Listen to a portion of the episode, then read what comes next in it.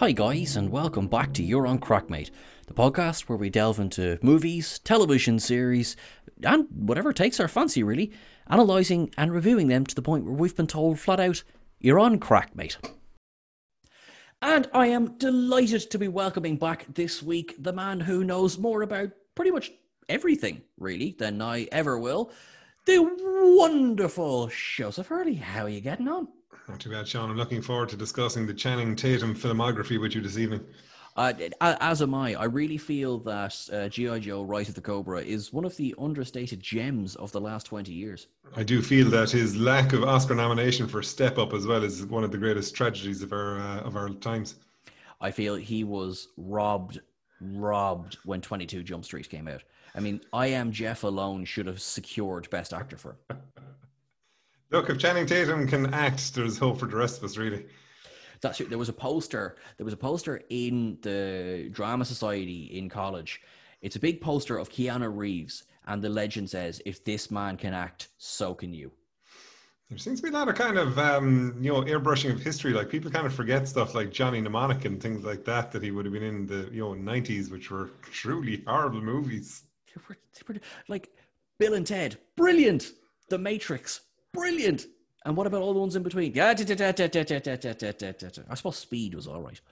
Um, Let's, uh, at least they're not doing the old uh, Bruce Willis direct to DVD kind of uh, movie career at the moment. If you want to depress yourself, just go on to Google Play or whatever and just look up the most recent Bruce Willis classics. They're absolutely dreadful looking. Like, you kind of wonder sometimes that, because it's not even, you know, we sometimes, like in the past, you'd be like, did the studio just have reels of film spare? And they were just like, "Oh, we might as well make it." It's not even that new. Everything's digital these days. so, like, why? Why is this a thing? Uh, thankfully, we are not here to talk about dreadful, terrible films, Bruce Willis, um, because we're gonna talk about a great film from the eighties. And the funny thing is, this is our fourth episode together, and it's the first time we're actually going to discuss Star Trek. And strange enough, it's not the movie I thought I'd be discussing at any point. Uh, I, I love as well that the fact that the one we're talking about, I'm looking at you through the camera, and there's a big, massive poster of Khan staring at me from behind. I was just like, all right, this is cool. but see, it's kind of almost like shooting fish in a barrel if you're to talk about, you know, the Wrath of Khan or whatever, because they're the obvious ones to talk about. And obviously, for all the listeners out there, we're actually going to be talking about Star Trek 3, The Search for Spock from 1982. Uh, 84, Jeepers, good Lord. Um, Sean, can you please change that part of the dialogue when you're nope. editing? we go warts and all on this podcast. Mighty sake. You corrected it. That's the important part. As my housemate correctly pointed out, he said, You're probably really nervous about this one because it's the first time you're actually discussing Star Trek. And I said, Oh God, I wasn't thinking about it like that just yet. well, I am nervous now. Uh, now I've made a mistake. Um, um, it's a kind of, it, I suppose, again, as we discussed, like, you know, there's a lot of obvious ones to pick. The motion picture, obviously, The Wrath of Khan, The Voyage Home, even The Final Frontier and The Undiscovered Country. They're really are the obvious ones to talk about because there's so many specific things about them that you can kind of discuss. But The Search for Spock is completely overlooked. Yet, mm. when you actually, I suppose, put into a bit of context and just try and put yourself in a position of existing in 1982, uh, 83, and then 84, it's a really really important movie, like coming off the back of the Wrath of Khan, which was obviously you know unbelievable and kind of surprised everyone after the motion picture had had kind of underwhelmed.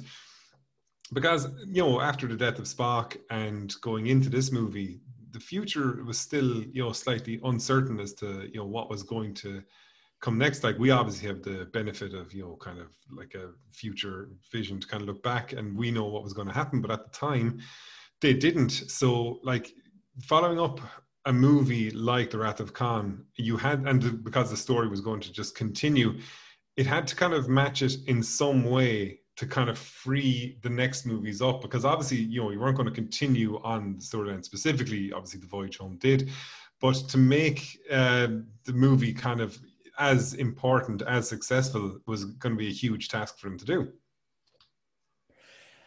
you I, I can imagine them now. You know, of, they knew obviously making Khan that they were going to do a sequel. They didn't have the story written or anything, but they knew that there was right. So we'll, we'll have to do a follow up to this.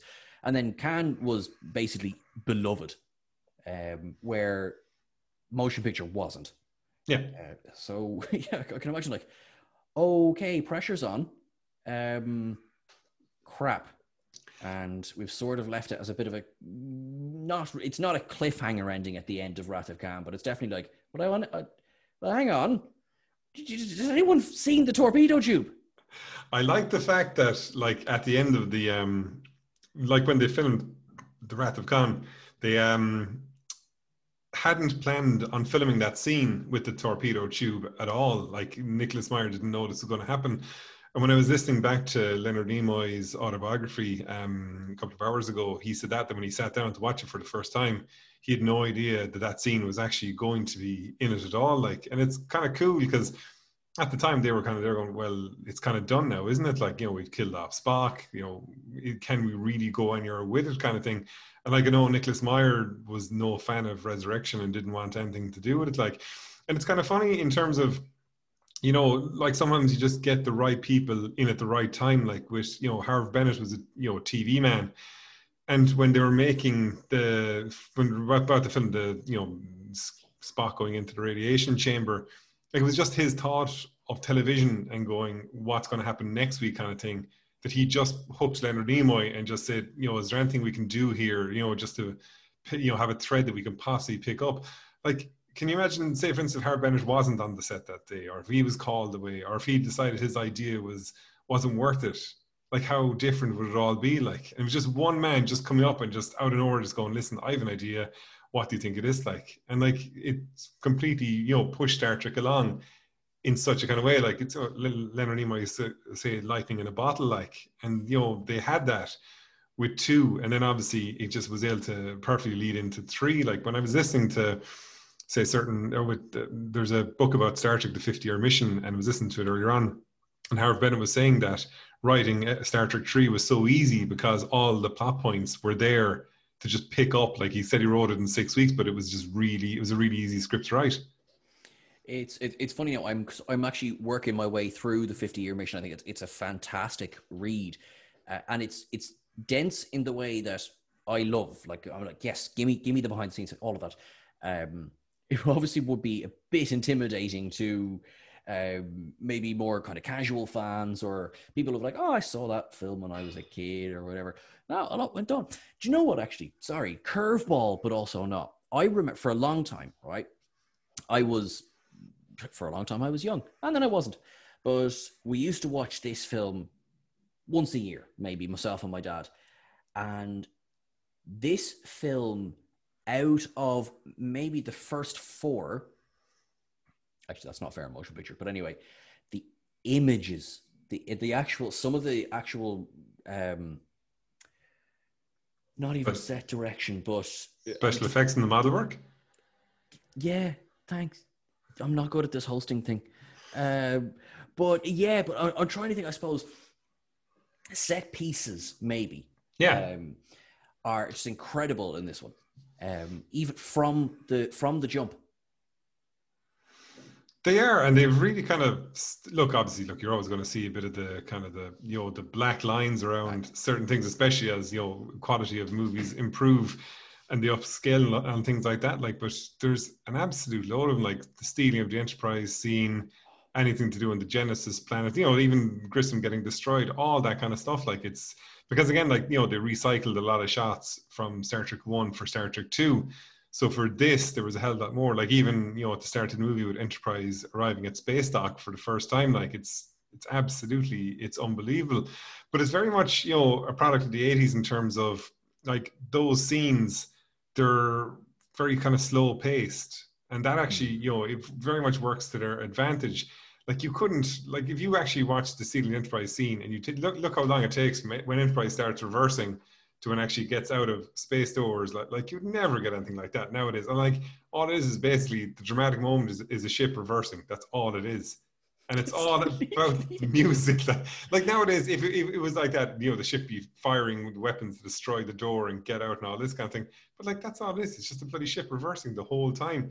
And then it's you know it kind of breaks up into stages about what's going on. Like first, the Enterprise is reversing, then they're told not to reverse. Then the Excelsior is warned to get moving. Then it goes back to the Enterprise, and they're trying to open the doors, and it's not working.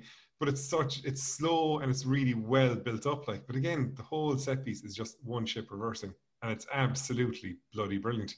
It's gripping. Oh, it's and that moment where, you know, spoiler, where they do get out of space dock, and the Wrath of Khan theme kicks in there just for a moment because it, it doesn't turn up very much in this film. It's James no. Horner is back, but just that moment, I still I kind of get a bit of a woohoo moment every single time because it is it, it's one of my top two favorite scenes from any Star Trek film. I have to say.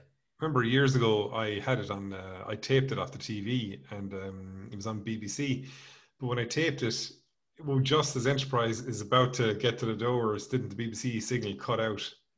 And it was cut out, cut out for 20, 30 seconds. So Are when it came, kidding me? When it came back on, Enterprise was fully gone. So it wasn't for years until I actually bought the official VHS of it. I turned it on. I just forwarded it to that part because I was there going, I've never seen what the hell happens in this moment for so many years. And I just wanted to be able to see it.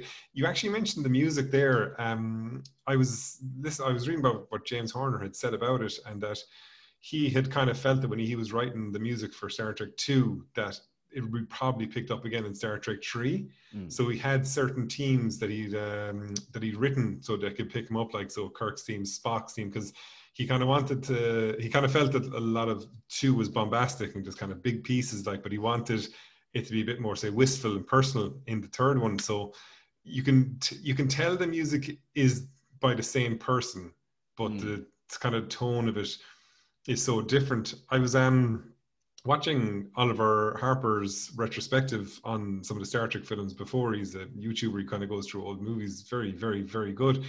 But he was talking about the Star Trek films, and he said about the music. One of the problems he had is that he always felt that they should have kept the same theme in each episode in the way that Star Wars does. And I never agreed with that because with the Star Wars movies, it's very much it's a war. It's a good against you know the light against the dark, and all of them like, and the kind of movies are similar because you've got basically three trilogies, like so it's kind of a continuing story. But with the Star Trek movies, they were so different. They were written by different people, directed by different people, and things like that. So each movie really had to kind of have its own personality. And the music I always found like so because two and three are so closely linked, it makes sense that James Horner did the music, and then obviously for Star Trek Four, it was Leonard Rosenman who mm. did the music. So obviously, it's you know it, it was kind of different because it was much more fun. But like a couple of years ago, when they released the expanded the soundtrack for Star Trek Three, like so much more music than was kind of included in it and it's just it's an absolutely it's a brilliant soundtrack it really is i i love it from the from the opening credits um and I, I compare it obviously to the opening credits for Wrath of Khan. Um, it's it's it's got that more kind of pastoral feel. It's very much like no, this is not going to be the you know shoot 'em ups that you are expecting, which is also good because we'll talk about the shoot 'em ups and how little shooting up of anything happens later on. But the fact that it, it just pans in over the forest and it's a bit like, ah, we're here for Star Trek 3 now. Is everyone, is everyone good? Is everyone feeling good? And then it gets really, maybe lonely is a, is a strange way to describe it, but as it goes into that first pan across the, um, I was watching a funny movie.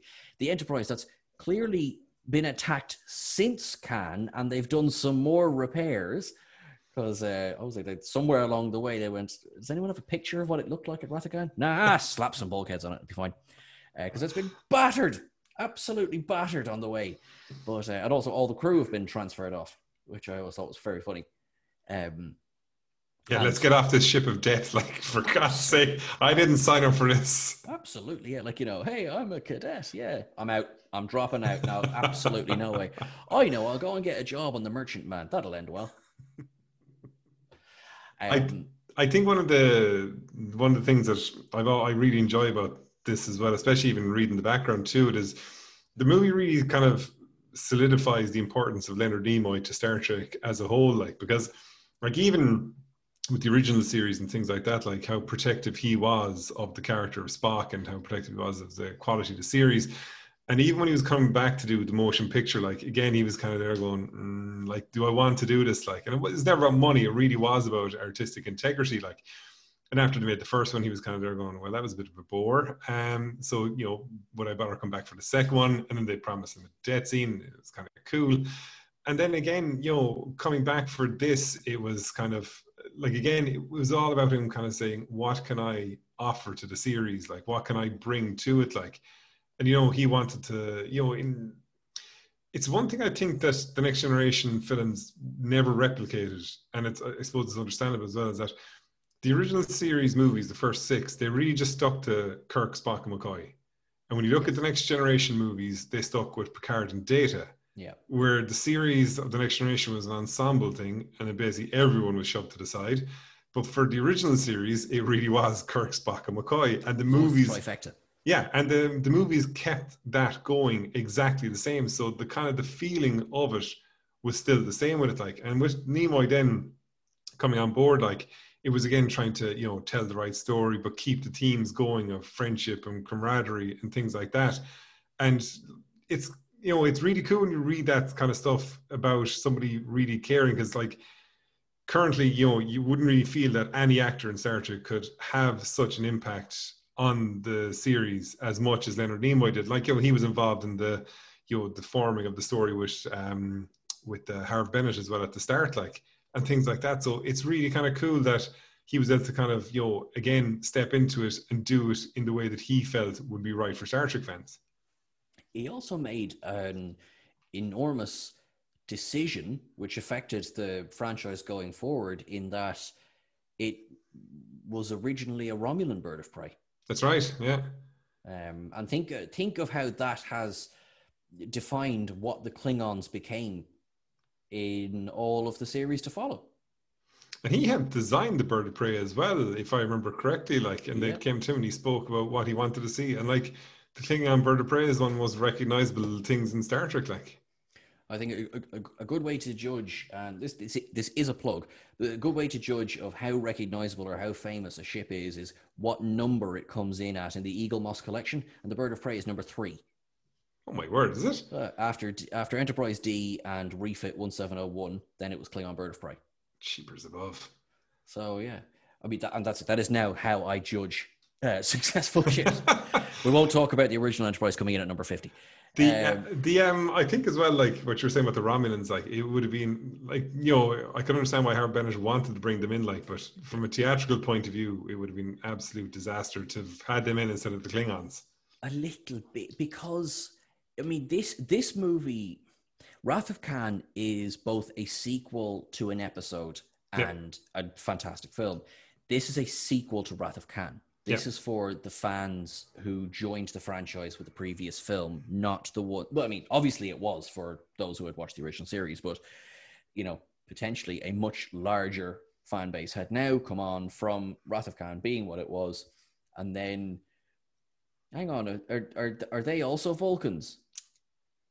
You know, I mean, obviously we would know the difference, but you can kind of understand why. Well, listen, Klingons, you can spot, you immediately identify a Klingon. Yes. You know, um, and uh, one decision that was made that I disagree with. Um, here's my controversial statement. Just get it up out front. I don't like the rewrite of Saavik although I really like Robin Curtis, um, I don't like how they rewrote the character to kind of. She obviously between two and three went and did Kolinahr. I think as well. I uh, when you think of it, you have Leonard Nimoy directing the movie, mm. and he's directing Robin Curtis, and Leonard Nimoy is the ultimate Vulcan, even though he's half human. So he's not going to direct her like a half Vulcan, half Romulan person he's going to basically say, You're a Vulcan, here's how I expect you to act. Because, as you correctly said, Kirstie Alley's performance, there is a bit of emotion in it. Yeah. And then with Robin Curtis, there's absolutely none. It's very stoic Vulcan kind of thing. And I think it's totally down to the directing styles of Nicholas Meyer and then Leonard Nimoy. Yep.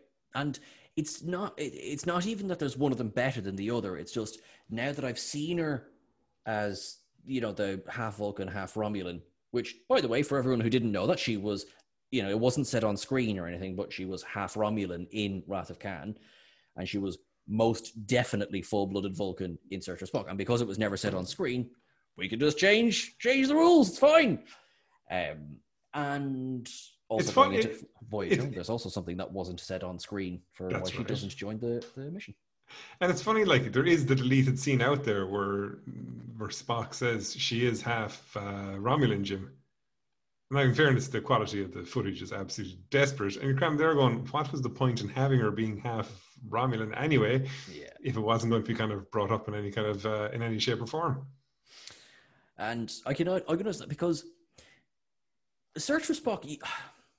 I mean, I, this is not a criticism. It's not exactly a dense film in terms of plot, but in like if Wrath of Khan had introduced the plot thread that uh, you know she's half Romulan, let's say they had left the line in, right? Yeah.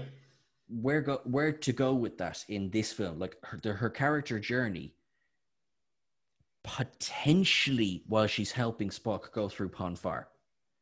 But even then, that would be a stretch to go like, well, why would being half Romulan have anything to do with that? The only thing I can think of is like you've seen with Star Trek 2 and Star Trek 6, and I suppose this as well, is that I often kind of got this feeling that Nicholas Meyer and Harve Bennett, they've made a lot of decisions in a way to almost antagonize Gene Roddenberry. Because, Definitely in six. Yeah, definitely in 6 is like he, he wanted to bring back Saavik and be the bad guy. And then Gene Roddenberry said, you know, don't, even though it wasn't his creation. Like, and it seemed to be, you know, like a lot of the stuff that you'd see in the background stuff with Star Trek 2 and Star Trek 3, Gene Roddenberry was constantly sending him memos going, this is wrong, this is wrong, that's wrong, and all that. And Nicholas Meyer just clearly saying, I have a completely different interpretation of what the future is, and I'm the director and I'm the writer, and that's my decision to make. Like, like when I was, you know, listening to the book earlier about the uh, Search for Spock, the amount of notes that Gene Roddenberry was sending over about the movie and you know all the changes that need to be made and things like that and all of them were just kind of completely getting ignored. Like what gene roddenberry wanted instead was for star trek 3 for the enterprise to go back in time to the 1960s and to meet john f. Kennedy and at one point for spock to be the person sh- taking the shot on the grassy knoll now i have absolutely no idea how the hell that was going to work or what would be the point of it but look there we have it Try meet JFK, no problem with that. But what situation would arise that? Oh, I suppose actually, uh, are you a Stephen King fan? I well to a degree yes Uh, there's a there's a book eleven twenty two sixty three. It's about time travel. And it's about JFK and the assassination. There is there's a way to make it essential, but okay, right. We won't go down that road. That'll be another pot. But it's, Um, it, it, it was kind of sad in a way that, you know, listening to the memos that were coming over and then just the disregard that they had for them. And I think one of Gene Roddenberry's kind of close colleagues said afterwards that what annoyed, annoyed him was like, you know, he was the one who set up the series, he was the kind of protector of it. And then they come along to kill Spock, then they come along to destroy the Enterprise. And he kind of felt, yo, and he felt they weren't listening to him. And the more they didn't listen to him, the more kind of annoyed he was getting. Like he had a huge problem with the end of the movie as well, because he was kind of saying that should Spock be treated as a returning hero to Vulcan, and should all these people be here for this important ceremony and things like that? Like it was actually interesting. The Paramount executives they didn't want the ending to take place on Vulcan. They didn't want any of that. They felt that the ending should have been with the Genesis planet. Um, when they escape it, and you're kind of there going, like, you really have to kind of see this out. Like, you have to kind of end that part of the story. Like, Yeah. The, the way, yeah, the way they set it up with the Katra, it wouldn't have made any sense to No. to end it on Genesis. I I like the idea of you know this fireball ending. I get that. You know the destruction of the planet, basically flipping the end of Wrath of Khan on its head. You Yeah. know, you had the creation of Genesis and the death of Spock. You had you know rebirth of Spock and the destruction of Genesis. Um, sure, but also Mount Seleya's pretty. I mean, sorry, not to put too fine a point on it. Um, that's actually interesting now because I, I know some of the notes that Roddenberry sent over about Wrath of Khan. I know he hated the militarism, and although I I'd have no problem with the militarism in Wrath of Khan. I know it was anathema to what he had what he had kind of set in motion Yeah. for for Star Trek, and the it's funny as well that Jerry Goldsmith, while working on the score for the motion picture, had made a bombastic sailing ship kind of score that was rejected, and then we got the theme that we all know and love. Yeah. For Wrath of Khan, eh, Horner was effectively told, well, you know, bombastic, and you know, give us 3D in space and give us that kind of idea, and then we get the fantastic Wrath of Khan theme, which I love, and I think that's pared back a little. I, it sounds like whenever I hold my breath like that, it's like you know, oh my god, what's Sean about to say now? Some of the effects. So the, the Search for Spock, it's it's a beautiful film, but it's in a way it's very static, and I think this is what you were saying as well about the Stealing the Enterprise. It's an amazing scene. It's fantastic. It's a ship reversing. Yeah. There's you know, there's no ships. You don't have any moments like the battle in the Mutara Nebula in this one. I don't just mean battles in general, but oh look, there's the ship. Is it moving? Not really. Um, you get nice pans, lovely pan of the Grissom. I love the Grissom. I Yeah. love the the Oberth class. Um, love the Bird of Prey and everything. Bird of Prey moves the most out of all of the ships in this film. Bird of Prey, Hmm. I think, moves the most because the wings move. Yeah. Um, but what what do you think of say the new designs that were introduced for this film? in terms of like the Excelsior and the Grissom and all that kind of thing.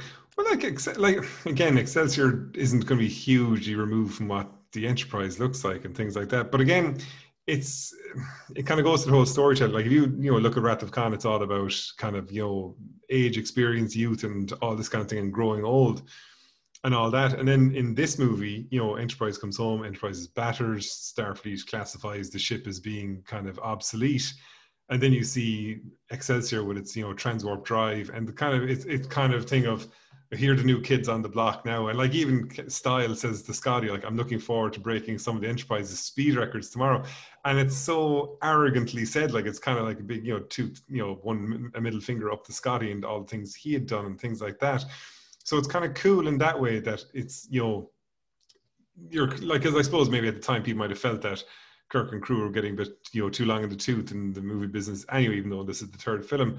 And it was kind of a, this is kind of to remind people like that. Again, this movie really did solidify, you know, Star Trek and Captain Kirk as being action adventure heroes on the big screen, like, because that's because in the in the Wrath of Khan, you know, it's submarines in space. Like in this film, they're stealing, they, they steal a ship, you know, they beat up Starfleet personnel to, you know, you know, there's a jailbreak, they steal the ship they come up against um, a Klingon ship with basically no hope of success. They get out of that. They go to a planet that's about to blow itself up.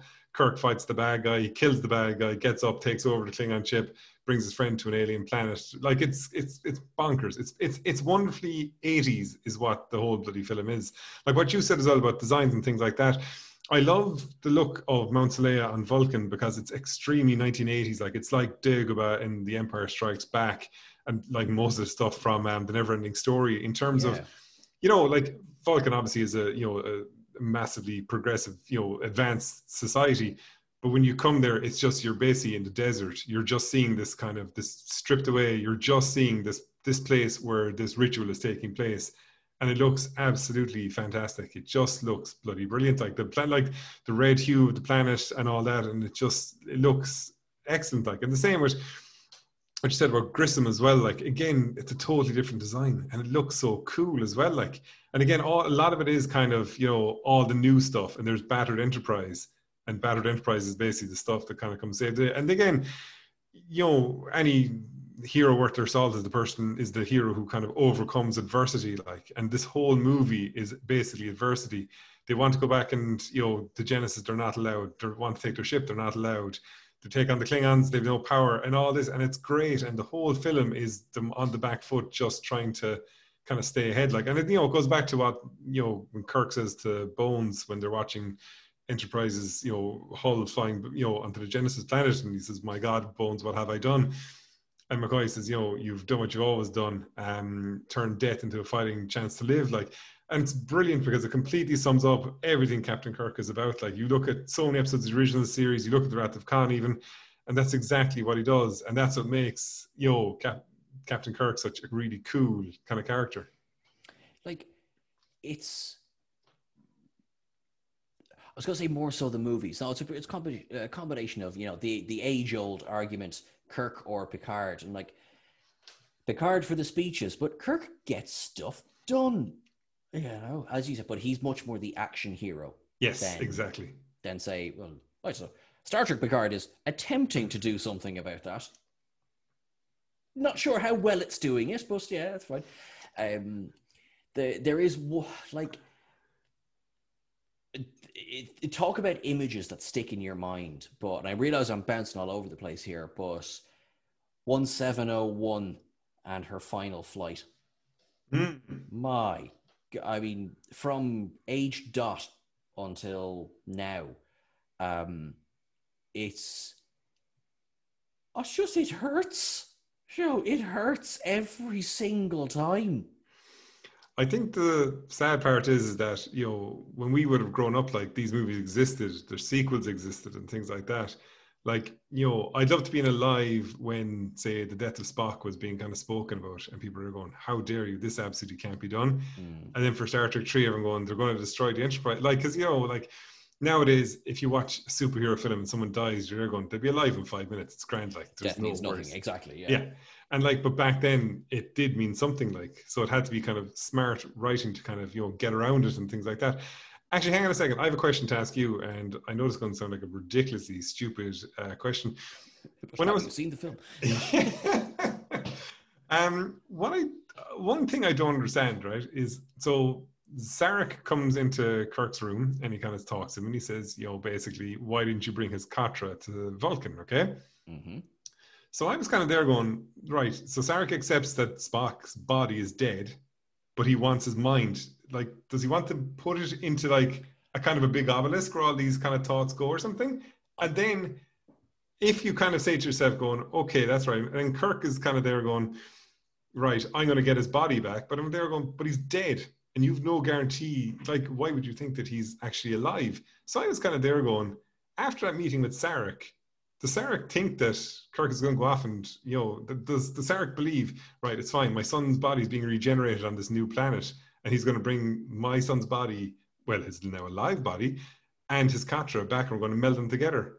And like, like how could you possibly know that? Yeah, but it, but but that's really fair point because you know only his body was in death. Okay, maybe, right? Okay, maybe.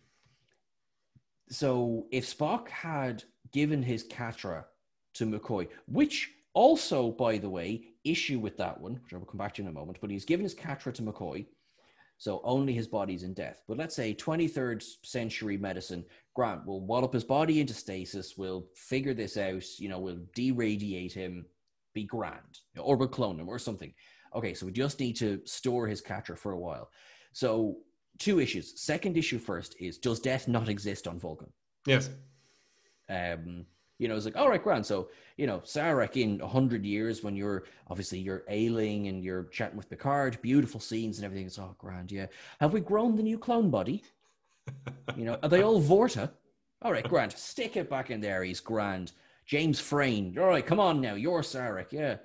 Uh, I was gonna, I was gonna say, and Ben Cross, but unfortunately, poor old Ben Cross is gone now as well. Yeah. Um, so that's the second issue, and it's a fairly big one. The first one is right. If all that Spock was was put in McCoy's mind, yep. Who has been and ever shall be Kirk's friend? and it's the question no one likes to really ask about Wrath of Khan, but it's like fierce slow to conversation going on for a man who's actually standing in McCoy's body. That's right, yeah. Hmm. I was like, oh, but, oh, have I just have I just unraveled a thread that I didn't want to unravel? you know, how many Spocks are there? Is it like a copy? It's like Control and C, Control and V. Well, the animated series did pick up the fact that a 20 foot uh, tall Spock was created um, by Stavros Keniclius 5, and he was going to go around the galaxy bringing peace with him. So there is that Spock out there as well. But no, Christ. nobody talks about that one, of course. Exactly. Like, you know, why'd you leave my boy on Genesis? well, I didn't. I mean, he's off on like Cardassia right now, preaching the good word. Um, but yeah, unfortunately, like, there's there's literally no two ways. Well, let's see. Can we do this now? Can we try and explain this away in a satisfactory way? No, you can't. There's no way you can explain it because as a moviegoer, you're going and going, right, I know that Spock is going to be alive by the end of the movie. So basically, at no point is, is that actually said. And there's nothing to guarantee that when they go to Genesis, Spock is actually going to be there. One of the things that Harve Bennett said when he was writing the movie was he'd written, or sorry, he'd read a kind of a fan fiction poem. And it was a poem from the point of view of um, Kirk like basically you know thinking about spock and he basically said i left you on that planet why did i do that and when Harve Bennett read it he was there going isn't that actually completely right and that's exactly what kirk would think and if you were kirk and you were thinking that wouldn't you do absolutely everything you could to get back there and recover his body irrespective of what the situation was Yeah. and i thought that was really cool and again it goes back to the whole thing of right place right time like Like, I w- sorry, yes, absolutely. I, I hadn't heard that. I didn't know now that that was where part of the inspiration came. I this this my my now new ending uh, doesn't uh, sit with knowing that they could save him, yeah but it does the it, there, many cultures I think say that the uh, the soul can't be at peace until the body's at peace, and potentially the body can only be at peace on Vulcan. So I could be okay with that, but it's definitely it's a rescue mission. Like it's not. oh yeah It's it, it it's not just a, a recovery, um, Hmm. and you know, because I think as well, if it was what I'm saying, like right, the soul can't be a piece until the body's at peace. I mean, would you really steal the Enterprise? Like hire a shuttle, sure. Uh, steal the Enterprise. Steal the Enterprise looks a lot better, but we need to raise the stakes for that one. And it's if you don't get the Enterprise, Spock's lost forever, but also so is McCoy. So One of the things I enjoyed about the movie as well is the kind of the the development more of the Genesis device and things like that. Like in Star Trek Two, it's basically this you know it's a perfect thing. Fire this weapon at a planet, it's going to be you know it's going to rebuild. It's, you know, every planet will kind of you know, will become from it. Like I mean, think of it, like basically both Star Trek Two and Star Trek Three are almost the same film. Like there's basically this doomsday device. Khan wants it in two, the Klingons want it in three. So I like the fact that they decided that they were going to go, you know, they were going to change it. So they introduced the whole thing of proto matter, which is unstable in it. Like, and when Harve Bennett said when he was writing it, you know, he changed the Genesis thing so it was unstable. And as a result, then it's kind of like it's it's like it's messing with God as a result of it. Like, and when he was saying then, like, in terms of returning characters, he was kind of there going like, you know, bringing back, you know, was Carol going to come back? Was David going to come back? And he kind of figured that someone had to pay the price for what had happened with Genesis. And he was there going, if Carol comes back, she's got to go as well. And then it was kind of like, is there a point in killing both of them? So then he kind of felt that it would make more sense to kind of say that David had used the protomatter himself without Carol's knowledge of it then. And as a result, then, you know, his death is, is as a result of him trying to kind of, you know, mess with God. And it's kind of interesting then in terms of uh, like, you know, you kind of, it's not canon obviously with it the way, you know, because that wasn't introduced until Star Trek 3, but in Star Trek 2, when they're in the Genesis cave and Saavik asks Kirk how he, you know, beat the Kobayashi Maru, and Kirk says basically, I cheated. And David is kind of almost like sneering at him, going, Yeah, Mm. the big, you know, the big hero, like, and, it, and he just cheated. And this is a man saying this, knowing that he has used protomatter in the Genesis device. So he's actually cheated as well to try and get ahead. God, like it's Uh, because you're you're right about David paying the price for it. He's kind of the he's kind of the Oppenheimer, really. Yes. Between yeah, and because this great, you know, this great experiment, it's the A bomb. It is the most destructive thing that's ever been created in all of Star Trek. It's also stunning that it's never been brought back, considering. You know, like I just think Dominion War. It's like, oh God, we'd never use this kind of thing. But I'm telling you, if you fired this at Cardassia, um, But see, I think that was the whole thing, wasn't it? Like when you go into tree, like if that weapon exists and the Klingons got their hand on it, the Klingons wouldn't do use it for terraforming. Like they just go to Earth or Vulcan, fires destroy the whole planet, yeah. and that'd be it. Like so, you know, the weapon. Well, the torpedo, whatever we won't necessarily call it a weapon, it had to be nullified and it had to be kind of explained that this does not actually work. That's it. And obviously, you get the fantastic fiery destruction of the Genesis planet, but everything about it, uh, the fact that the people who seek its knowledge die, the people who read the information die, the creator dies. The only good thing, the only Genesis to come out of it, of course, is Spock. So Yep. it's a big, massive undo button, but done in a really good way. What's great as well, like obviously, look, you couldn't beat uh, Ricardo Montalban's Khan when you're going into you know another film like, but like the casting of Christopher Lloyd was absolutely brilliant. You know, he was known obviously as on Taxi at the time, like, and then obviously we'd have him as Doc Emmett Brown very kind of soon after it. But like, you know, nowadays when you watch a movie, the bad guy has to have like a motivation for what for being bad and a reason and all this kind of thing. There's no reason with Kruge. He's just an evil man, and he just wants to get a hold of the weapon and just kill people, and it's bloody great. And he's absolutely. I love the portrayal of him because he's just violent, like like the way he kills the gunner for destroying Grissom, like. It's just, he calls him an animal after he's basically eviscerated with his Yeah, disruptor. like, yeah, he's the animal. Sure, boss. But it's funny as well because you know the way you there's a lot of talk in later Trek of you know how to advance in Klingon military is to you know kill your commander. Yeah. Basically, it's a bit like the mirror universe. Uh, and of course, we never see any of that. Like Martok ship, that was never a thing, and get a bit of that with Gowron in the next generation. Not much, but a bit of it with Gowron. Obviously, Yeah. Duras is he even a Klingon? Um, but then, yeah, with this one, it's just like I, I both don't want to serve on this ship, and I also want to be the fastest draw in the Empire because you'd want to be. There's a very funny, like the Klingons are warrior species, right? And that's absolutely cool, right? But you'd often wonder, like, with the creation of you know their ships, faster than light travel, with their cloaking device and all that. There's clearly scientists out there in the Klingon world, like, and can you imagine them in school, like, being you know properly kind of, hmm, this calculation works all that. Sure, Klingon warriors have bullied these guys left, right, and center. So I always find it funny that at the start of the film, when they're looking at the Genesis uh, video, uh, Maltz, the kind of the tall Klingon, he's kind of a bit more of a thoughtful kind of fella. And I'm kind of there going, I'd say he hated serving on that ship Kruge. I'd say Kruge had no time for this guy. And I say, oh my God, this guy's actually got to use me this time. Like, it's just so funny because by and large, Klingons are just kind of, they're slightly kind of thick at times, but they're, you know, they're brutal kind of warriors. Like, and then there's this, this one thoughtful Klingon on the ship. And I just think he's, it's, I love the character because it's so different and he's a thoughtful kind of person, like, but it's just so funny to see the kind of contrast between him and Kruge on it. Yep.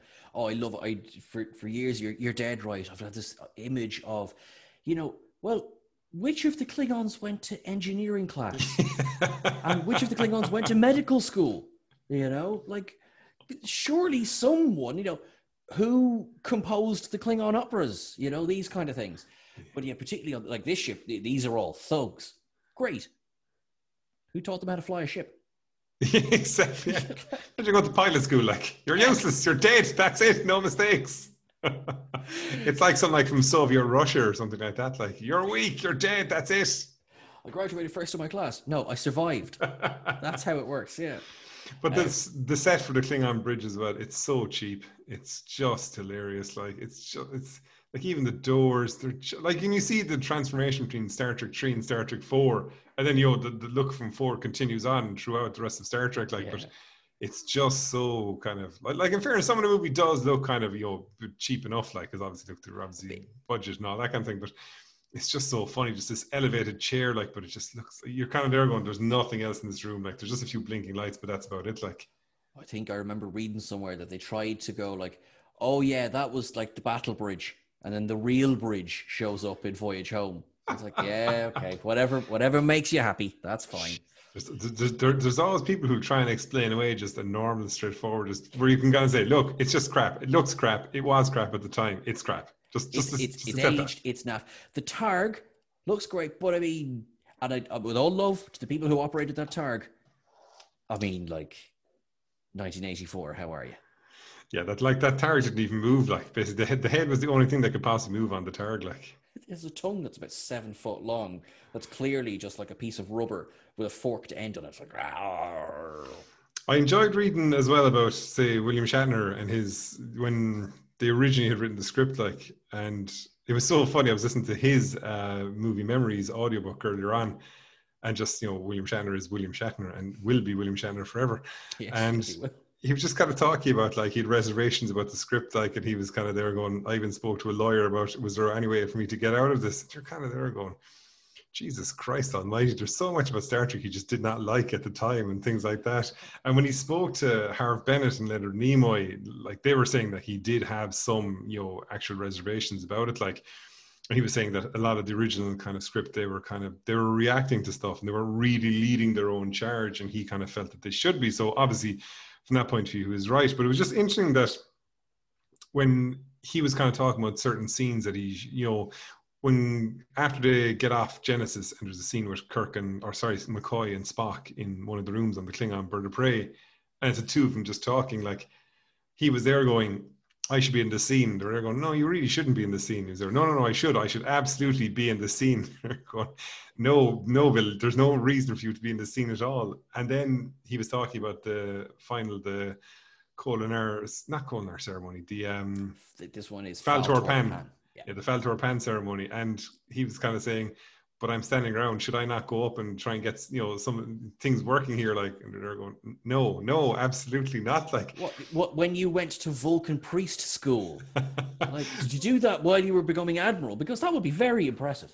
I think the way they said that they explained it to him, they're they're going, "You want to be the quarterback who calls the play, who throws the pass, who catches the ball, who runs for the touchdown, and who leads the cheers and things like that."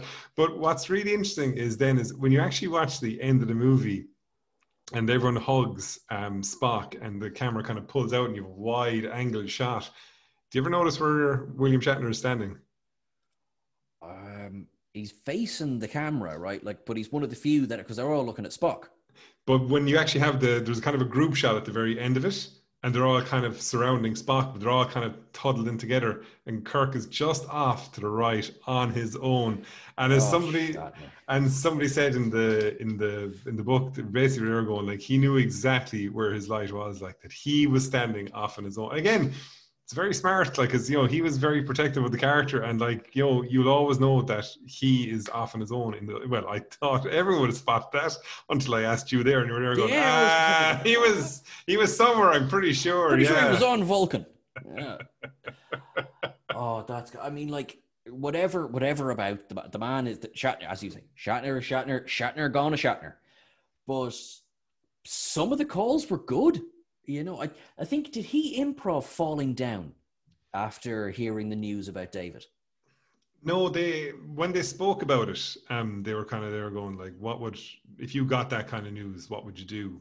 And I think the original time he he didn't really. I, I think he basically accidentally fell backwards, like. But then they kind of planned that it would actually because they had to make it in a way, you know, had to make him vulnerable. Like, like if you think of it, like in the scene in Star Trek Two in the Regula cave when he's talking to Karen Marcus, it's absolutely brilliant where like he basically you know says I know nothing kind of thing like you know like I'm old I'm worn out and all that and you had to have you know a comparable scene to that in the search for Spock and like you know the death of his son who we only met like only a couple of weeks previously it's brilliant because you know in the original series obviously there wasn't a whole lot of a character for most of them with the exception of say Spock like and then in you know the movies they had to kind of bring it on like and obviously it's really kind of it's kind of a shock that you know David is kind of is killed off like and William Shatner said that you Leonard Nimoy said that he felt it too hard to give him direction for the scene because he said this is very personal to your character and you know the character better than I do and he said what do you think would happen if it was the case and William Shatner said I think he'd, he'd go backwards he'd kind of you know he'd feel almost like he was physically hit by it Yeah. it was actually funny as I was listening to that today. All I could think of was is that if you remember in Star Trek Six when the cloaked bird of prey shoots at the Enterprise for the very first time, Enterprise's Kirk's reaction is to get the ship to back off. I was all thinking, isn't that just mad now that when he, his son died, he went backwards, and when the Klingons attacked him, he went backwards as well? That's completely my own stupid theory that I no, I like it because it's like it's you've been hit so hard. What you do is you stumble back, and he's made his ship stumble back, if you like, to the point where, and it is because it's definitely a scene that is, they bring attention to it because Chang says, "What's she doing?" Yeah. Um, so God, well spot. I mean, I've seen Undiscovered Country once or twice. Show, um, maybe uh, uh, a week, but uh, I hadn't I hadn't put the two together. But I like that if deliberate or no, I like that. That's the thing. That is what Kirk does when he when they really punch him on the nose.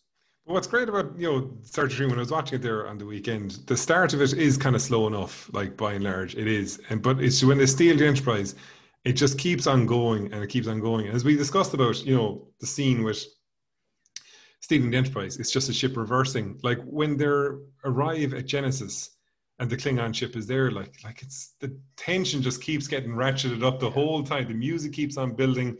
You know, the Enterprise goes to red alert, so everything the color changes. It's the red kind of comes over. The same with the Klingon ship it's just brilliant. Again, it's so slow, it's so built up, and it just keeps on switching between both ships, you know, and what they're doing to get ready. Like the Klingons think they've got the Enterprise. The Enterprise says, right, we know the Klingons are there, but we don't know do they have any shields, or you know, we can't raise our shields, or we'll alert them to our presence. And it's stuff like that that I absolutely, you know, love about these movies of the '80s because I think you were mentioning it earlier. When you actually look at the six, the original six movies, there's actually very little action in them. Like like Enterprise fires the grand total of two photon torpedoes in this movie. That's it. And the Klingon bird of prey fires one back at it, and well, granted, it destroys Grissom as well. But it's not. The whole movie isn't about the action. It actually it's yeah. about the characters. It's about, the drive, and it's again it's that's why these movies are so successful in terms, and that's why they connect with the fans so much because the whole movie is basically what they, they put their entire lives and they put their entire career on the line for the chance to possibly save a friend of theirs. And that's what it is. And it's it's it's it's so kind of it's brilliant. It's it's, a lovely kind of kind of way to look at it, and like you know that they'd be willing to do that. It's. I mean, may, maybe if I was to say, ah, you wouldn't get away with a film like this today, that might be very general. But I feel like because this is a although as you're right, it's not an action heavy film. It is an effects heavy film. Yeah, there is a lot going on visually, so automatically that means budget. Yes, you know.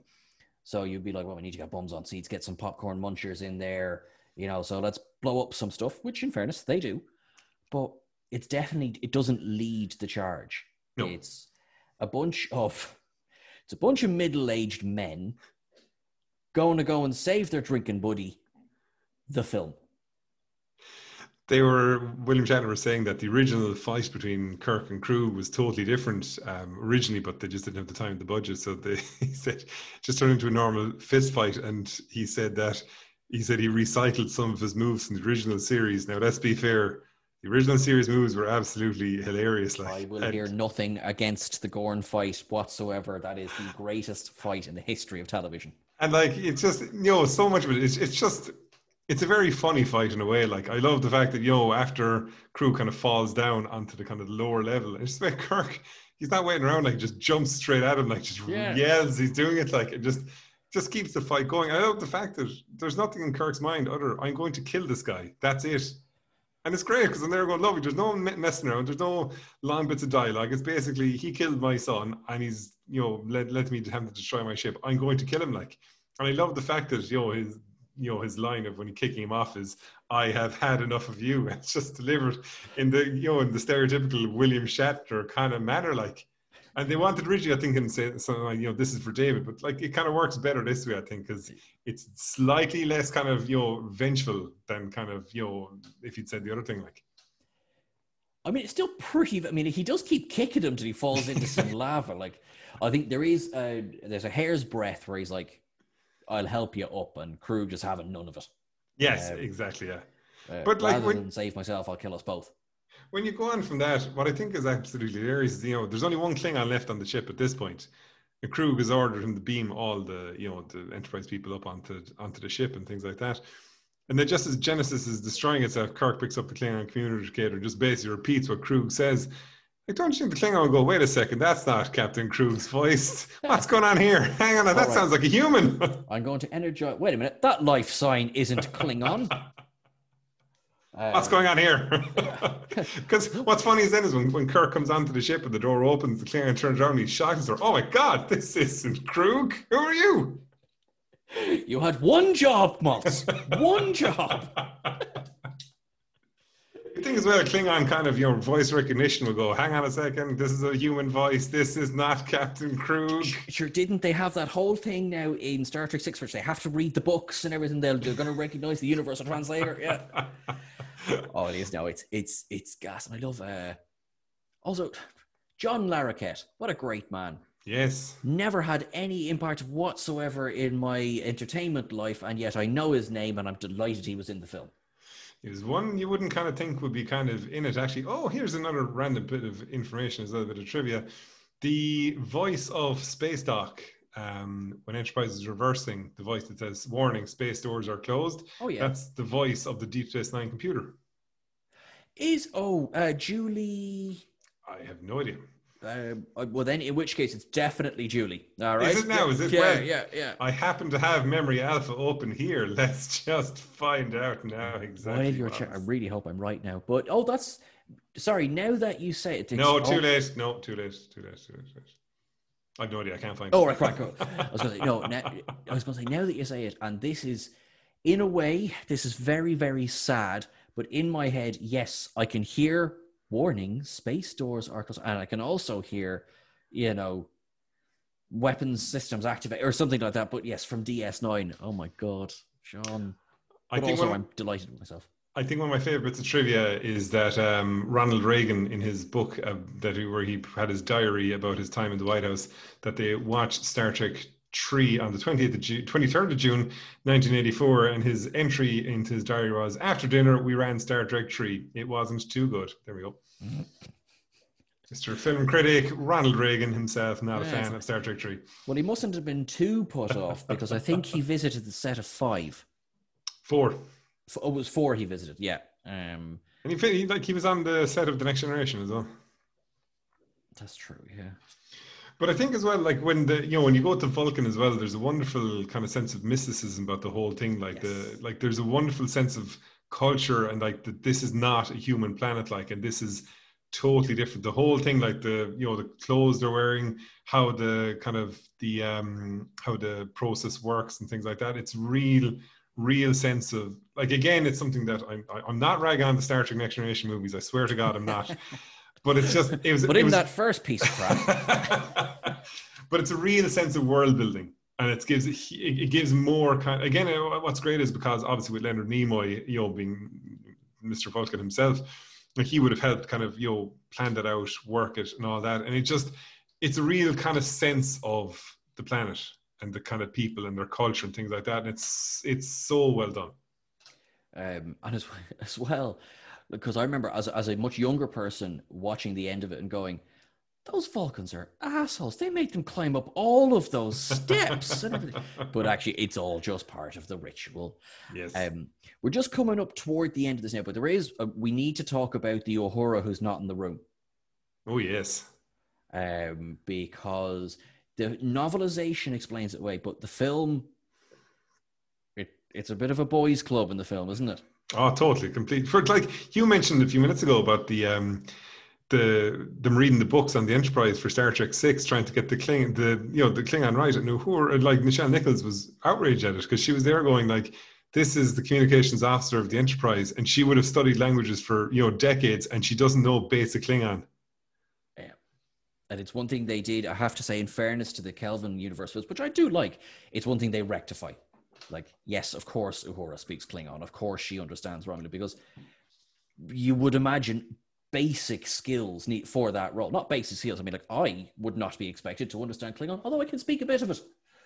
Um, move swiftly on, Sean, before you have to speak a bit of it. Um, and yeah, I just, it does kind of stand out because it's not even just Uhura reading the book. It's everyone. You know, Yes. everyone on the bridge is like, oh, But in this movie, she completely got short drift, like just kind of in like granted she had her moment with Mr. Adventure and that is pretty kind of cool but like it's just kind of yeah you're not coming on this adventure with us Go and spit That's it exactly. Yeah. All my hopes. All right then. Um, in the novelization. So, have you read the novelization? Or did you read this? I I know I did. I discovered this on Memory Alpha. So did I. Yeah, great. So what Uhura was doing, and they should, because even a line of it is like, well, is she not going straight to Starfleet jail? Like, how did she just rock up to Vulcan at the end? You know? yeah. Um, so yeah, so she stayed behind to block communications so that Yeah. Excelsior couldn't call for help. Yeah. Absolutely fine. And also it ties in, gives Sulu a little bit more depth as well, because apparently Uhura had a big grudge against Captain Styles, who she felt robbed the captaincy of the Excelsior from Sulu, Yes. uh, which I thought was brilliant, obviously introducing that way earlier in the franchise. Yeah. And then she pegged it to the Vulcan embassy, and Sarek gave her asylum. I was like, Lot- okay. There's, there's there's a lot going on there, like a hell of a lot. Like I was like, all right, Grant. But in fairness, you're you are dotting every I and crossing every T there.